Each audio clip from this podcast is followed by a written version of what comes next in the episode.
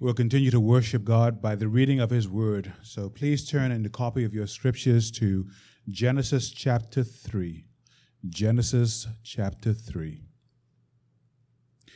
And once you have found that, place a marker or place your finger also in Revelation chapter 12, the book of Revelation. So the first book, Genesis, and the last book of the Bible, Revelation chapter 12. We'll read these passages one after the other. Well, let us hear the word of God. Now the serpent was more crafty than any other beast of the field that the Lord God had made. He said to the woman, Did God actually say, You shall not eat of any tree in the garden? And the woman said to the serpent, we may eat of the fruit of the trees in the garden, but God said, You shall not eat of the fruit of the tree that is in the midst of the garden, neither shall you touch it, lest you die. But the serpent said to the woman, You will not surely die. For God knows that when you eat of it, your eyes will be opened, and you will be like God knowing good and evil. So when the woman saw that the tree was good for food, and that it was a delight to the eyes, and that the tree was to be desired to make one wise, she took of its fruit and ate. And she also gave some to her husband who was with her, and he ate. Then the eyes of both were opened, and they knew that they were naked and they sewed fig leaves together and made themselves loincloths. Turn now to Revelation chapter 12. We'll read verses 7 through 11. Revelation chapter 12, verses 7 through 11. Now war arose in heaven, Michael and his angels fighting against the dragon. And the dragon and his angels fought back, but he was defeated and there was no longer any place for them in heaven. And the great dragon was thrown down, that ancient serpent who is called the devil and Satan, the deceiver of the whole world. He was thrown down to the earth, and his angels were thrown down with him. And I heard a loud voice in heaven saying, Now the salvation and the power and the kingdom of our God and the authority of his Christ have come. For the accuser of our brothers has been thrown down, who accuses them day and night before our God. And they have conquered him by the blood of the Lamb and by the word of their testimony, for they loved not their lives even unto death. Well, you'll notice that the title of this morning's sermon is in the form of a statement and not a question. That statement is why is the world broken? There's no question mark behind it, but it's stated in that way because I believe that the brokenness of our world cannot be denied. The evidence that our world is broken abounds all around us. We see it in the form of wars, we see it in the form of natural disasters and disease and death. We see it in the form of relational breakdown, depression, and hunger, and greed, and exploitation, and corruption, and the list goes on. I think all of us, in different ways and to different degrees, have experienced brokenness. All of us have experienced brokenness as we live in a broken world. And there is no denying of that. There's no denying that we are broken people. And perhaps some of us, even right now, are aware of how broken we are. Maybe there's a particular circumstance that defines brokenness for us, even in this moment. And but while there is no disagreement about the fact that our world is broken, where there is disagreement, is how our world got broken and the solution to the brokenness. And this morning, I want us to consider from the passages that we just read how our world got broken and what is the solution to the brokenness. And before I do that, I want us to pray. So, would you bow with me? Father, we bow in this moment, knowing our need for you and just expressing it in prayer. Lord, how we need you to show us Christ, how we need you to speak to our hearts in ways that only you can. Lord, we ask that you would grant us illumination in your word. Help us to understand how our world came to be broken as it is. Indeed, Lord, help us to understand our own brokenness. And then, Lord, I pray that you'd help us to see the only one who can mend broken hearts and broken lives, and indeed, who has provided the only way for that to be done, and that is through the Lord Jesus Christ. And so, Lord, once again, we pray that you would show us Christ. We ask these things in Jesus' name. Amen. So, why is our world broken? Our world is broken because we have forsaken God's way and we have chosen Satan's way. Or to put it more graphically, our world is broken because we have rebelled against God. We have chosen rebellion against God over submission to God. We have chosen disobedience against God over obedience to God. And as a result, our world is broken. We have the fruit of our actions. And I think if we think about it properly, our world is broken because we are broken, and we are broken because we are fallen. And that's what Genesis 3 that we have come to this morning shows us. Genesis 3 gives us an account of what theologians call the fall, how mankind and the human race in this world in which we live in, how it became a fallen world.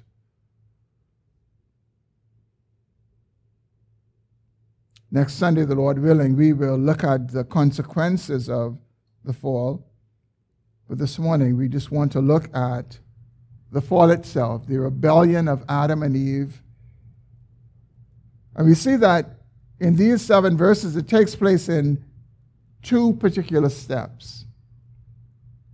But as we consider this this morning, I don't want us to think that we're just looking at what happened to Adam and Eve, because really, what happened to Adam and Eve is not some unrelated, distant story. Brothers and sisters, it is a story that is too familiar to us, and it is a story that we face every single day of our lives. What they faced in the garden on that day, we face every single day. And so now, remaining time, I want us to consider these two steps that we see in Genesis chapter 3 that leads to this rebellion. And the first is doubting God's word. Now, once again, as we work through this um, book of, of Genesis, we need to remember what Moses is doing, what Moses has in mind as he is writing the book of Genesis and the other four books that he wrote Exodus, Leviticus, Numbers, and Deuteronomy. Moses is presenting the nation of Israel, presenting God's people with an understanding of God, who is creator, and the world that he created, and also of themselves, and understanding how the world came into being and how the world came to be as it is. He is giving a God centered worldview of the world. And again, all nations at the time had their views of the world. Even today, people who don't subscribe to this view of the world, they have some view of how the world came into being. And that's what Moses is doing. And Moses is at a pivotal point in his argument to God's people. We've seen so far in chapters 1 and 2 that he gave us an account of God's perfect creation. How, when God was finished his creation, he said, It is very good. That was his commentary on it. Everything that God created was very good. And then the next thing we come to is chapter 3, and the first thing we come to in chapter 3 is a talking serpent. And not only is this serpent talking, this serpent is talking to Adam's wife about something that God commanded Adam. On the day that he created him, and on the day that he placed him in the Garden in Eden, even before he created Eve. This talking serpent is having this conversation with Adam's wife about something that God said to Adam, that God commanded Adam in the garden. He's questioning what God actually commanded concerning the tree of the knowledge of good and evil. Now, the moment when we come to this, you know this is an unusual occurrence. It's an unusual occurrence because snakes don't talk.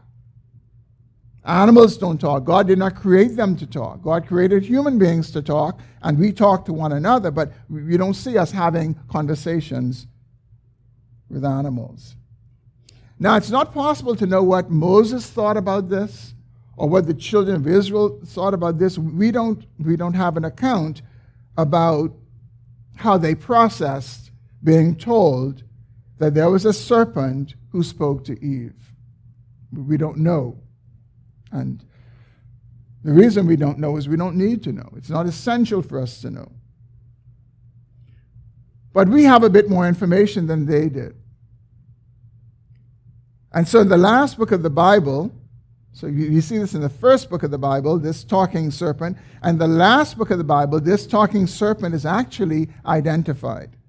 And that's in the second passage that we read from Revelation chapter 12. But this is also in Revelation chapter 20. It's repeated again, where we see that Satan, the devil, is identified as the ancient serpent, an ancient serpent pointing way back to Genesis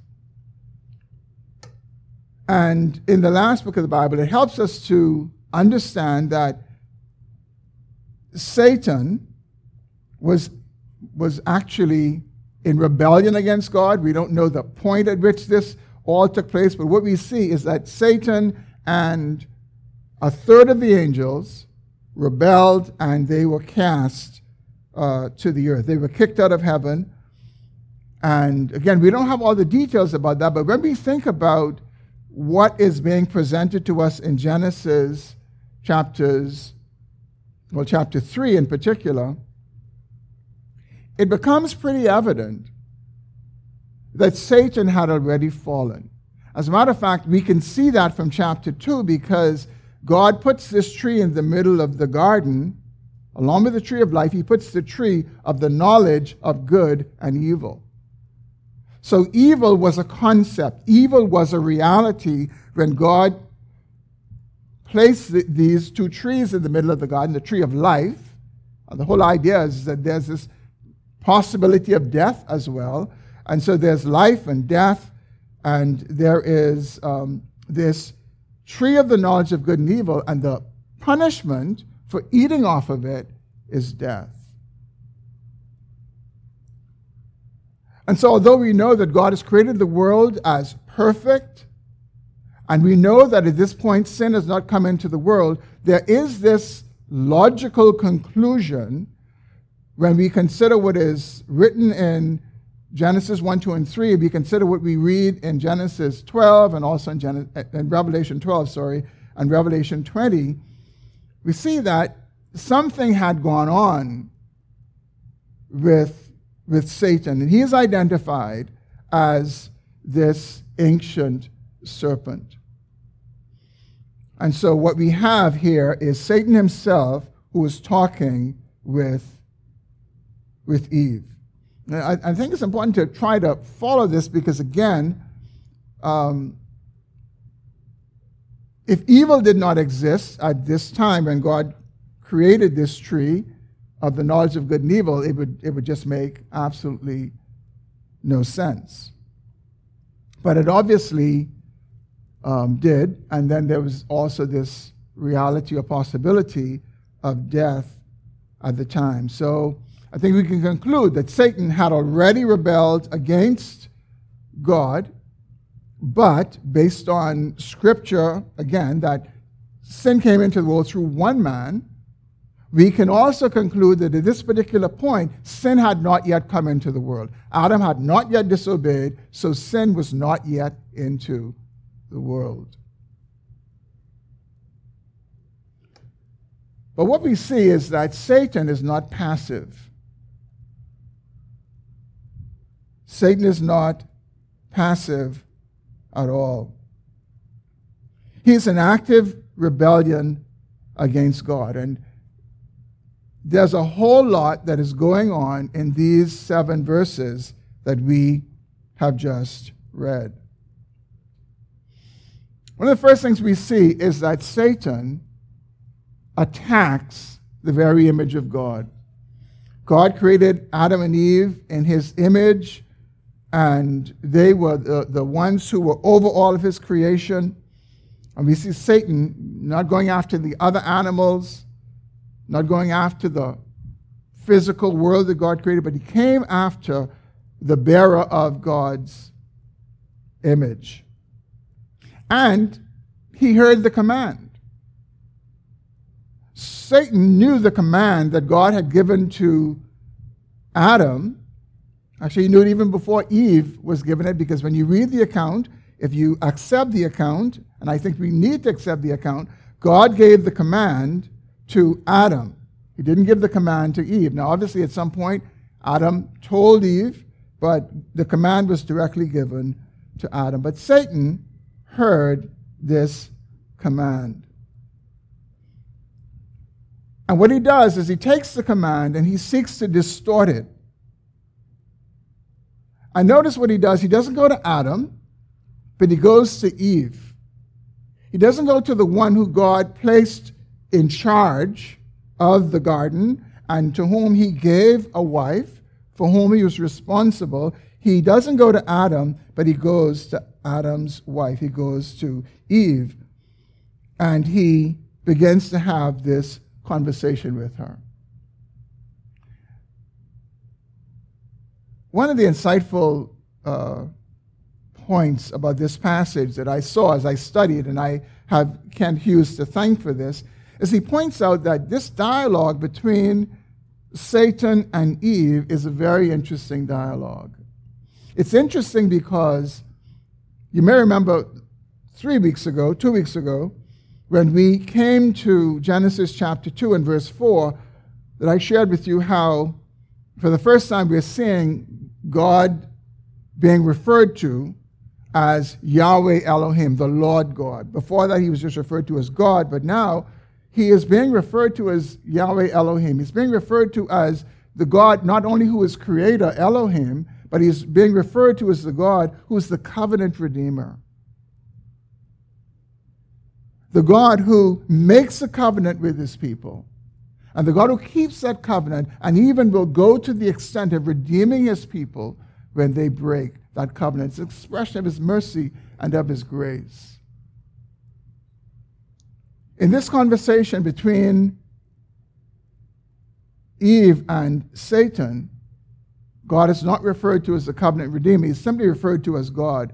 And it is so distinctive because as soon as this dialogue is finished, it goes back to referring to God as the Lord God. And I think it's a very insightful thing to notice that as Satan and Eve are having this conversation about God, misrepresenting God in so many ways, they can't call him by his covenant name. They can't call him by his name, Yahweh Elohim, the God who not only creates, graciously creates, but the God who also shows himself to be one who makes covenant, who keeps covenant even to the point of redeeming his people when they fail. And so Satan comes to Eve and he plants doubt in her mind and he asks her and says to her, Did God say? Look at how he asks that in verse 1. Did God actually say, You shall not eat of any tree in the garden? And notice how, even here, it's a very subtle but important change. God did not say anything, God commanded. And there's a distinct difference. If you notice in chapter 2, in verse 16, it says, And the Lord God commanded the man. He didn't just say to the man, He commanded the man. says, Here's what you can do and what you cannot do. What Satan does is he takes the edge off of that. He says, Did God actually say this? Did God actually say that you shall not eat of any tree in the garden? Another insight that I got from Kent Hughes in this is that as Satan is speaking to Eve, he's speaking to her in the plural. Not speaking to her singular. He's not saying you singular, he is saying you plural. And I'll come back to that as to why he's doing that. He's speaking to Eve in the plural, and he's saying, Did God actually say, You all shall not eat of any of the tree in the garden? So he distorts God's word. He misrepresents it as a command, as, uh, as, a, as something God just said, rather than something he, he commanded. And Eve responds by saying to him, We may not eat, in verse 3, she responds, and she says, We may not eat of the trees in the garden, but God said, You shall not eat of the fruit of the tree that is in the midst of the garden, neither shall you touch it, lest you die. Now, according to Genesis 2 and 9, there were two trees in the midst of the garden. There's a tree of life, and there's a tree of the knowledge of good and evil. And so Eve introduces something that God never commanded. God never commanded that the tree of the knowledge of good and evil is not to be touched. We don't know where that came from. We don't know if that was our own addition to what God said. We don't know if Adam, you know, sometimes we want to warn someone. Maybe Adam said to Eve, he said, listen, God commanded us not to eat off that tree. As a matter of fact, he, he said, don't even touch it. You don't know. But somehow that got introduced. But the, the point is, though, it's logical that you shouldn't touch the tree. If God says, do not eat off of this tree, He commands us, don't eat off of the tree. If He commands us, don't do this, we should be nowhere near that. Because if you can't eat of it, why do you think you should be able to touch it and, and, and feel it? Because the next thing you know, it's going to be in your mouth. So even though we don't have any record of him saying, don't touch it, it should be obvious that you shouldn't touch it. Because you are commanded not to eat it. The next thing we see Satan doing is Satan now moves from distorting God's word to an outright contradiction of God's word. He knew what God said, but he didn't, he didn't correct Eve when Eve added the part about not touching the tree. Eve talked about the knowledge of good and evil, and she talked about death. So he simply goes on to the point about death. He just skips over the addition and he picks up the point about death. He says, Death? You're not going to die. Look at what he says in verse 4. He says, You will not surely die. You will surely die. So he outrightly contradicts God's word. God told Adam in verse 17, For in the day that you eat of it, you shall surely die. And so now Satan has moved from a distortion of God's word to a contradiction of God's word, and he, and he flatly says to Eve, You will not surely die. Now, there, there are different views about what that promise of death meant, whether, whether it was dying, you shall die, whether they literally died on that day, or died spiritually, or however they died, or they were going to eventually die. It means all kinds of things. But here's what we can conclude from it. Whatever it means, Satan was contradicting what God said. That's the most important point to see about this particular point in the passage that Satan was directly contradicting the Word of God to Eve, moving from distortion and saying, what God says will surely happen will not surely happen. And, brothers and sisters, this is the height of rebellion. This is the height of rebellion against the God of the universe who has created all things and who has revealed himself in his world and laid down the rules, and that someone would come and say, What God said, he didn't say. As I was thinking about this, I realized that this is, this is really one of the occupational hazards for everyone like me who handles God's word. There is a hazard in saying that God did not say what he said. That God's word does not say what it says. And what a danger that is. What rank rebellion that is to take God's word and say it doesn't mean what it, what, what it says. He doesn't mean what he, what he said. But that is what we see Satan doing. But notice it didn't start a contradiction. He started with the distortion, distorting God's word, and then outrightly contradicting God's word. And this is an increasing hazard today because there are people with itching ears abounding, growing in leaps and bounds, and they want to hear particular things. And when you give them what they want to hear, they will give you what strokes your sinful ego.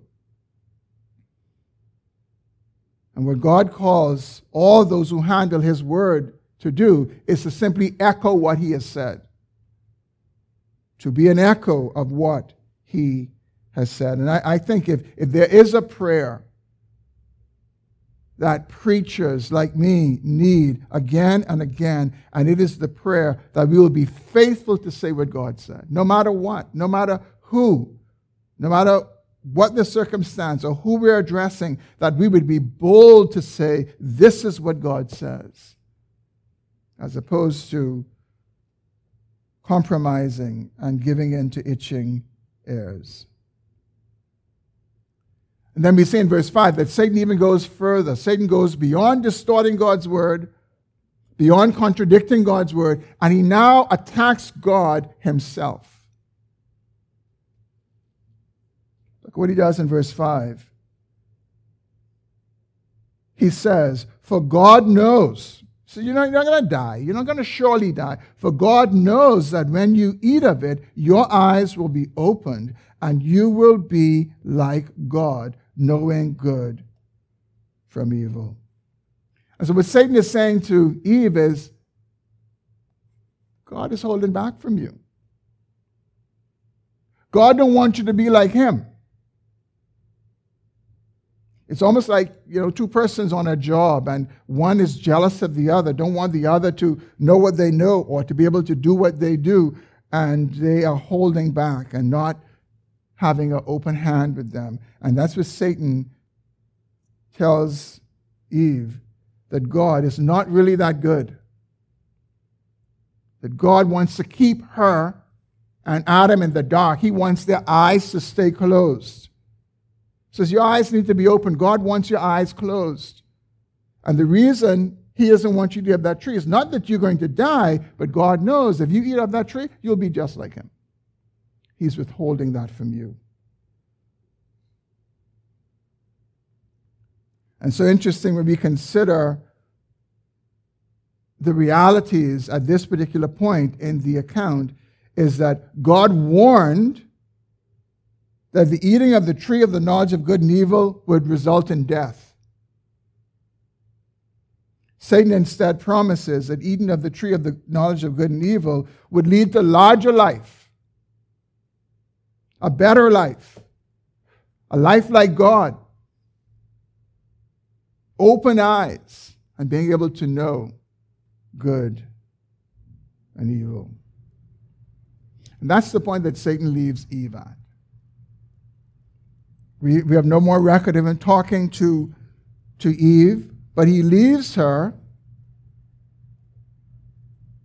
with this misrepresentation of God that God is holding out something from her and Adam, and if she eats off of this tree that God tells her not to eat off of, that she would enter into larger life and she would have her eyes opened and she would be just like God. And so Eve is left with these two options God's command and certain warning his warning about death, or Satan's lie and his false promise about not dying, and she has to choose. She has to choose whose word she was going to believe, whether she will believe God's word or she will believe Satan's word. And, brothers and sisters, it's the same for us every single day. No, we don't have a talking snake coming to us. We don't have a talking anything coming to us that's out of the ordinary, but we have the thoughts that are coming to us. And they are contradicting, they are distorting, they are misrepresenting. And we have to decide what, who we're going to listen to. We're going to decide who we are going to obey. But notice that in many ways, although we see this account in chapter 3 of Satan himself being in, interjected into the narrative, even before that, there were still just two ways to live obedience to God, eating off all the trees that he says you could eat off of, and not eating off of this one, the path of obedience and the path of disobedience. It's still the same, but now it's been packaged in a different way. Satan has put a different package on the way of disobedience, and he is saying that disobedience really is not that bad. Doing what God said not to do is really not that bad. And we're faced with this every single day, brothers and sisters. Why is it that we yield to temptation? Why is it that we go the way of disobedience? It is because in our eyes, it really was attractive. It seemed like a better proposition. We're rational people. And even when uh, thinking is, is fallen and broken and distorted, we're still going in a way that we think is in our best interests.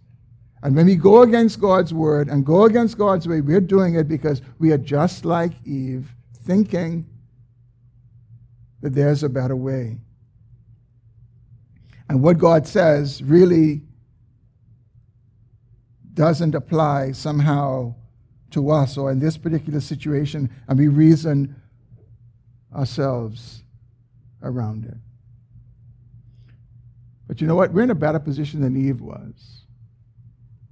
One, we have Eve's example, and two, we have our whole Bible. And here's the reality if Satan is able to speak through a snake, he can certainly speak through someone standing in a pulpit opening a Bible. Certainly speaks through a human being who looks just like us and who doesn't raise any unusual questions in our minds. And so we have to be ever so vigilant and so careful to remember that, yes, the distortions will come, the contradictions will come, the misrepresentations of God will come, but we must remember that let God be true and every man and everyone else a liar. So Eve was left with these two choices. Well, that's the first step in rebellion against God, doubting His word. The second step naturally follows, which is disobeying His word. And that is what we see Eve doing in verse 6, which is my second and final point in this passage. Look at verse 6 again. So when the woman saw that the tree was good for food, and that it was a delight to the eyes, and that the tree was to be desired to make one wise, she took of its fruit and ate. And she also gave some to her husband who was with her, and he ate. Moses tells us that Eve observed three things about this tree. Two are true, and one is false. She observed that it was good for food. That's true. She observed that it was a delight to the eyes. That's true. God told us that when He planted the garden over in chapter 2. You'll see in verse 9, it says, Out of the ground the Lord God made to spring up from every tree that is pleasant to the eye and good for food. That was the characteristic of all the trees that God created pleasant to the eyes and good for food. So that included the tree of life and the tree of the knowledge of good and evil. It was pleasant to the eye and it was good for food. But the difference with the tree of the knowledge of good and evil is God says, don't eat off of it. God forbade them to eat from that particular tree. And so when you, when you consider what was in front of Eve, what was in front of Eve was not that the tree was good for food or that it was pleasant to the eye. All the trees were like that. The one thing in her mind that this tree offered that the other trees didn't offer was that it could make one wise if you eat off of it. And notice what Eve has done. Eve has now taken the understanding of the knowledge of good and evil and encapsulated into this meaning it'll make you wise. So this was an issue of wisdom. This was an issue of having a kind of wisdom. And Eve, under Satan's deception, viewed the tree of knowledge of good and evil as something to be desired to make one wise. It was a tree of death. And she thought it was a tree of wisdom.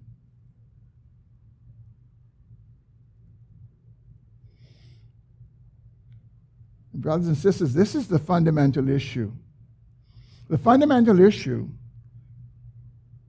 and why our world is broken is that we are wise in our own eyes and we want to be wise away from God.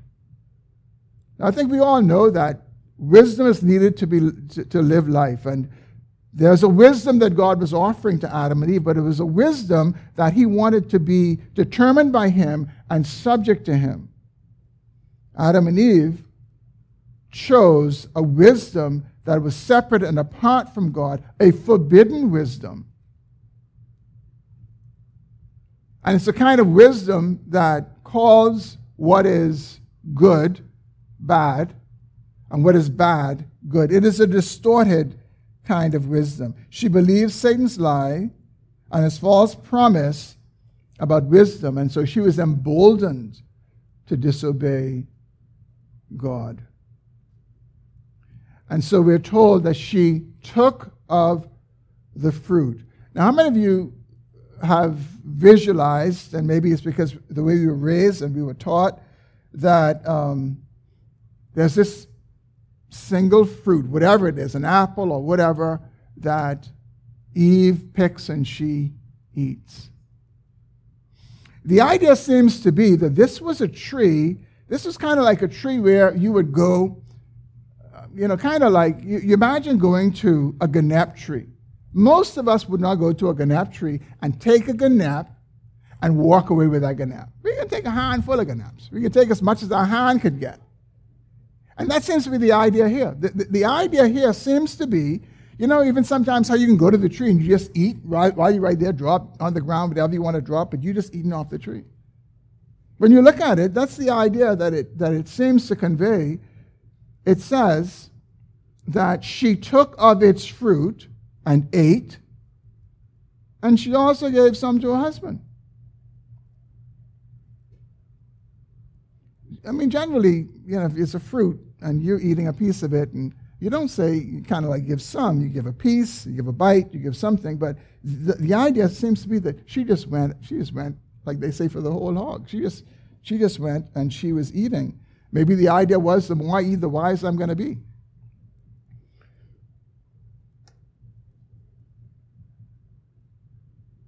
And notice that she didn't call for Adam. She didn't run, say, Adam, hey, look what, look what I did, look what I ate. The Bible says that she ate and she also gave some to her husband who was with her. And it seems like this is why, when Satan was addressing Eve, he addressed her in the plural. He didn't address her as talking to her, but he addressed in the plural because Adam had to have at least been in earshot. Adam had to at least been able to hear this conversation. And we have no idea what was going on in Adam's mind. We had no idea why Adam didn't intervene. Adam knew, and, and Adam's disobedience is greater than Eve's disobedience. As a matter of fact, what the Bible actually teaches us is that it was Adam's obedience that ushered sin into the world, not Eve's. Now, I think it's enough for us to accept that. I, I, I, don't think we need to necessarily understand that, why Eve's disobedience did not bring sin into the world. The Bible says it didn't. It says that the disobedience of Adam brought sin into the world. Now, obviously, one logical thing we could think about is that he was the one God gave the command to. And just the way that God had ordered uh, things, we see Adam naming the animals, and we see him being in charge and ex- exerting some level of leadership, and it could be that God left it to him to instruct his wife concerning the rules that he had laid down in the garden. Eat off all the trees except this one. And so ultimately, he was the one who was responsible because he knew better what God had actually said. But again, the idea is that Adam is at least an earshot, and yet he did nothing. Now, it's interesting that in the account we don't read, and they both dropped down dead. We don't read that. God said to them, In the day that you eat, you will surely die. But the next thing we read in verse 7 is not that they died, but their eyes were both opened, and they knew that they were naked. And they sewed fig leaves together and made themselves loincloths. And so Adam and Eve fell from this state of innocence, this state of, of where they thought nothing of their nakedness, that it was it was natural, it was beautiful, it was not something to be ashamed about. And when they pursue their own wisdom away from God, all of a sudden they have a different view of the world, a different view of themselves.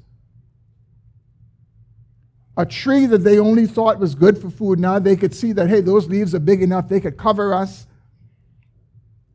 And we can see the death setting in. We can see the, the death of their innocence. A little later, we're going to see the death of their honesty. They, they, they try to hide from God.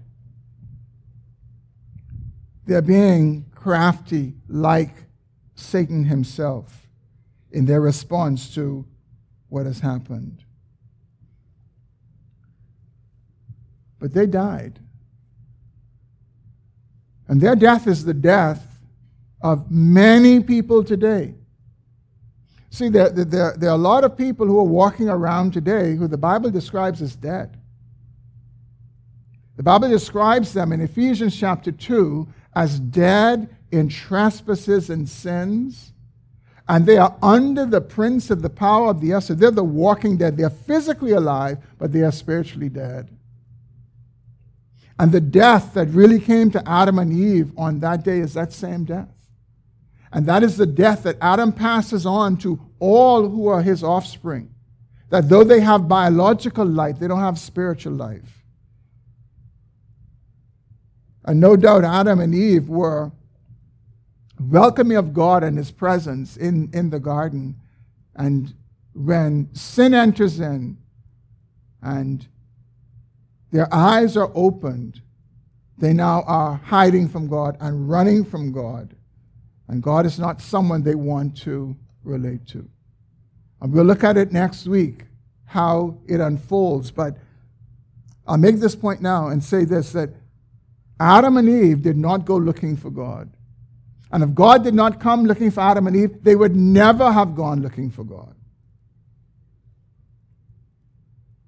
And so they, they, they, did die. They, they died in that their fellowship with God was severed, it was broken, and in came spiritual death.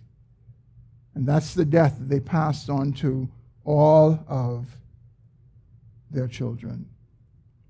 And see, we could make the same conclusion when we look at Adam and Eve. God says, The day you eat, you're going to surely die, but they didn't die right away. As a matter of fact, they had enough strength to run and sew some fig leaves and put on them. But God says, The day you eat, you will die. And so they died. And their death was a spiritual death. And we can do the same for people today. Some of our loved ones, people we work with, neighbors, they walk around, but they're dead. They're dead because they do not have a relationship with the Lord Jesus Christ.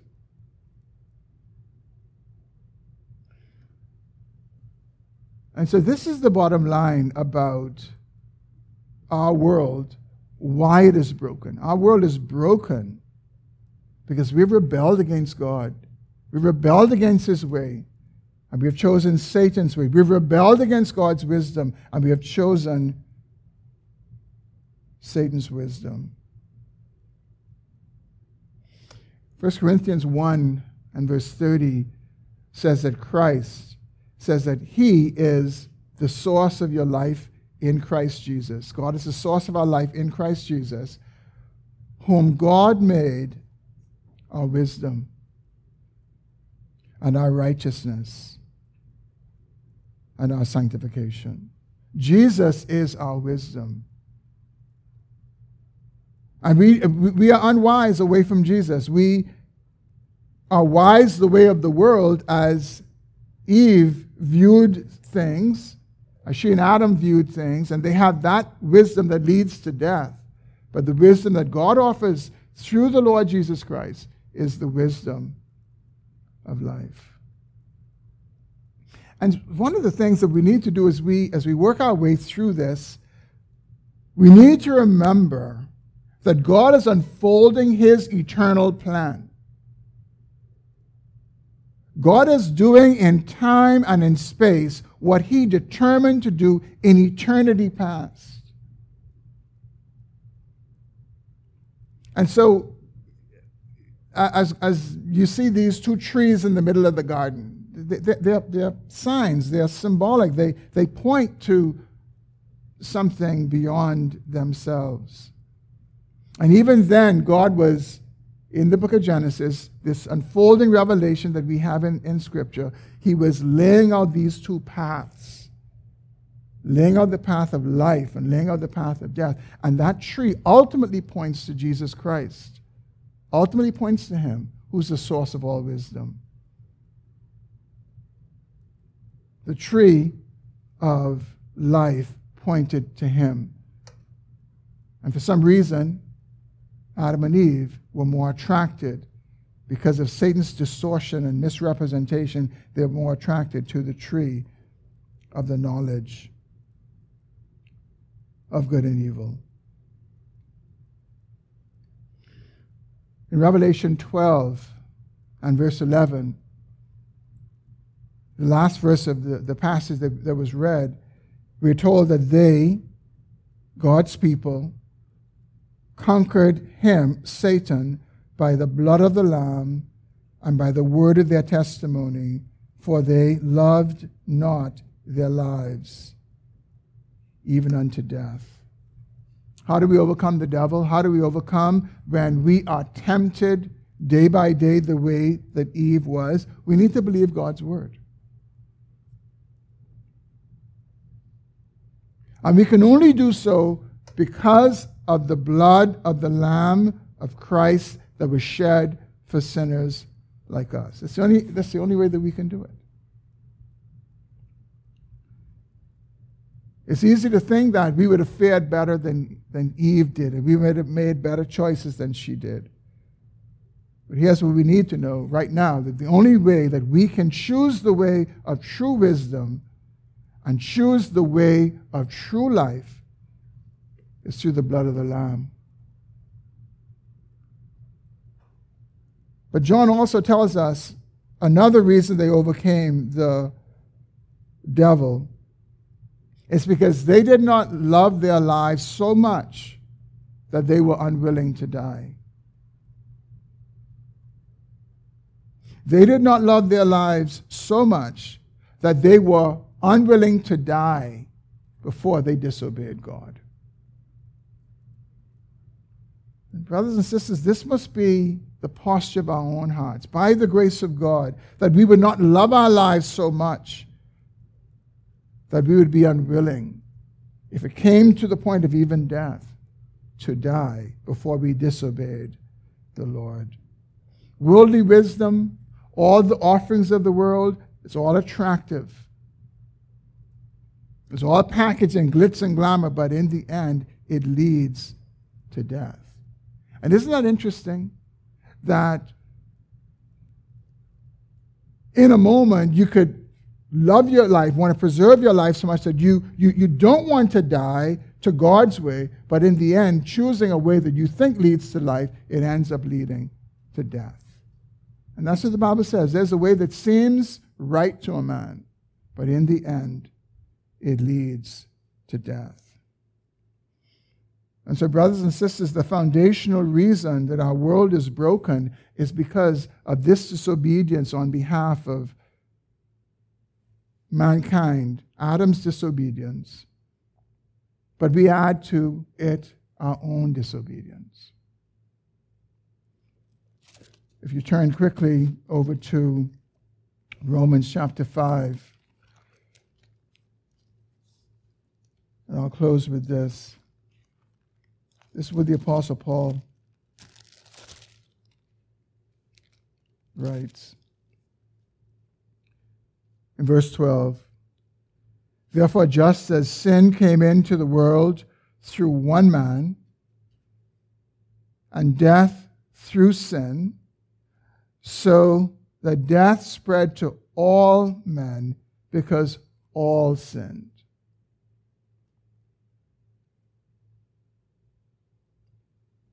All of us. All of us. It's a cop out to point to Adam's sin because we've all sinned. All of us without exception. We have added our own sins to Adam's sins. And we do that when we choose what is right in front of our eyes, believing that we are wiser than God who has given us his word, and we go another way, and it leads to death. Our world is broken because of what Adam did, but our world continues to be broken because of what we do and the choices that we make and the choices that other sinners like us make, and we add to the brokenness. Adam didn't break our world once and for all. As we follow the revelation of God's word, we see others coming and adding their own sin to Adam's sin. And that's what we do. And may God help us day by day that as we face these moment by moment decisions, we are laid before us as obeying God and, and, and choosing life and obeying Satan and choosing death that appears like life, choosing folly that appears like wisdom. We need to choose life. And we need to choose folly or what appears like folly so that we may have wisdom the way God has laid it out to us. But we have this promise in, in God's word that one day Christ is going to return and he's going to make all things new. And one of the most encouraging and comforting passages of Scripture to read is in Revelation 22 to the very end, where we're told that God is going to usher in a new heaven and a new earth. And he even tells us that there's going to be the tree of life in that new heaven that God is going to bring to us. And he prepares that for all those who love him and all those who are looking for his coming. The thought I want us to conclude on this morning, though, is that in this account of Adam and Eve, we see the mercy and grace of God displayed in an unimaginable way. The God of the universe was defied. The good, gracious God who created this abundant world and this abundant garden and placed his image bearers in it and told them you could have it all, but honor me by not eating off of this one tree. And they flatly disobeyed that. And they didn't get snuffed out in a moment. We see God snuffing others out, but He didn't snuff them out.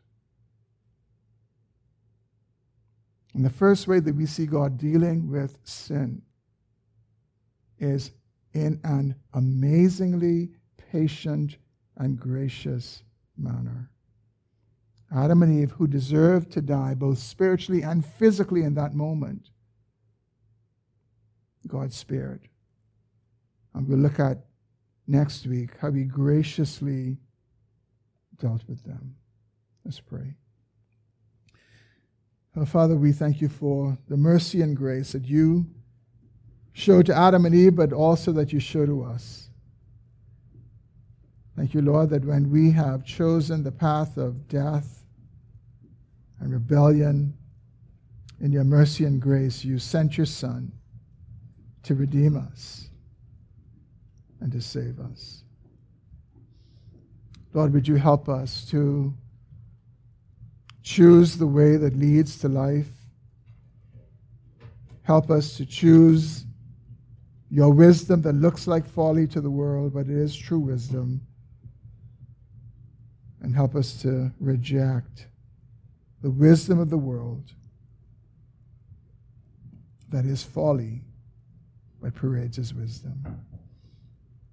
God, work in our hearts, and I pray even in this moment where there are those of us who are faced with decisions and choices, God, give us the grace and the strength through the Lord Jesus Christ to choose the way of life and not the way of death and brokenness. We pray in Jesus' name. Amen. Let's stand for our closing song.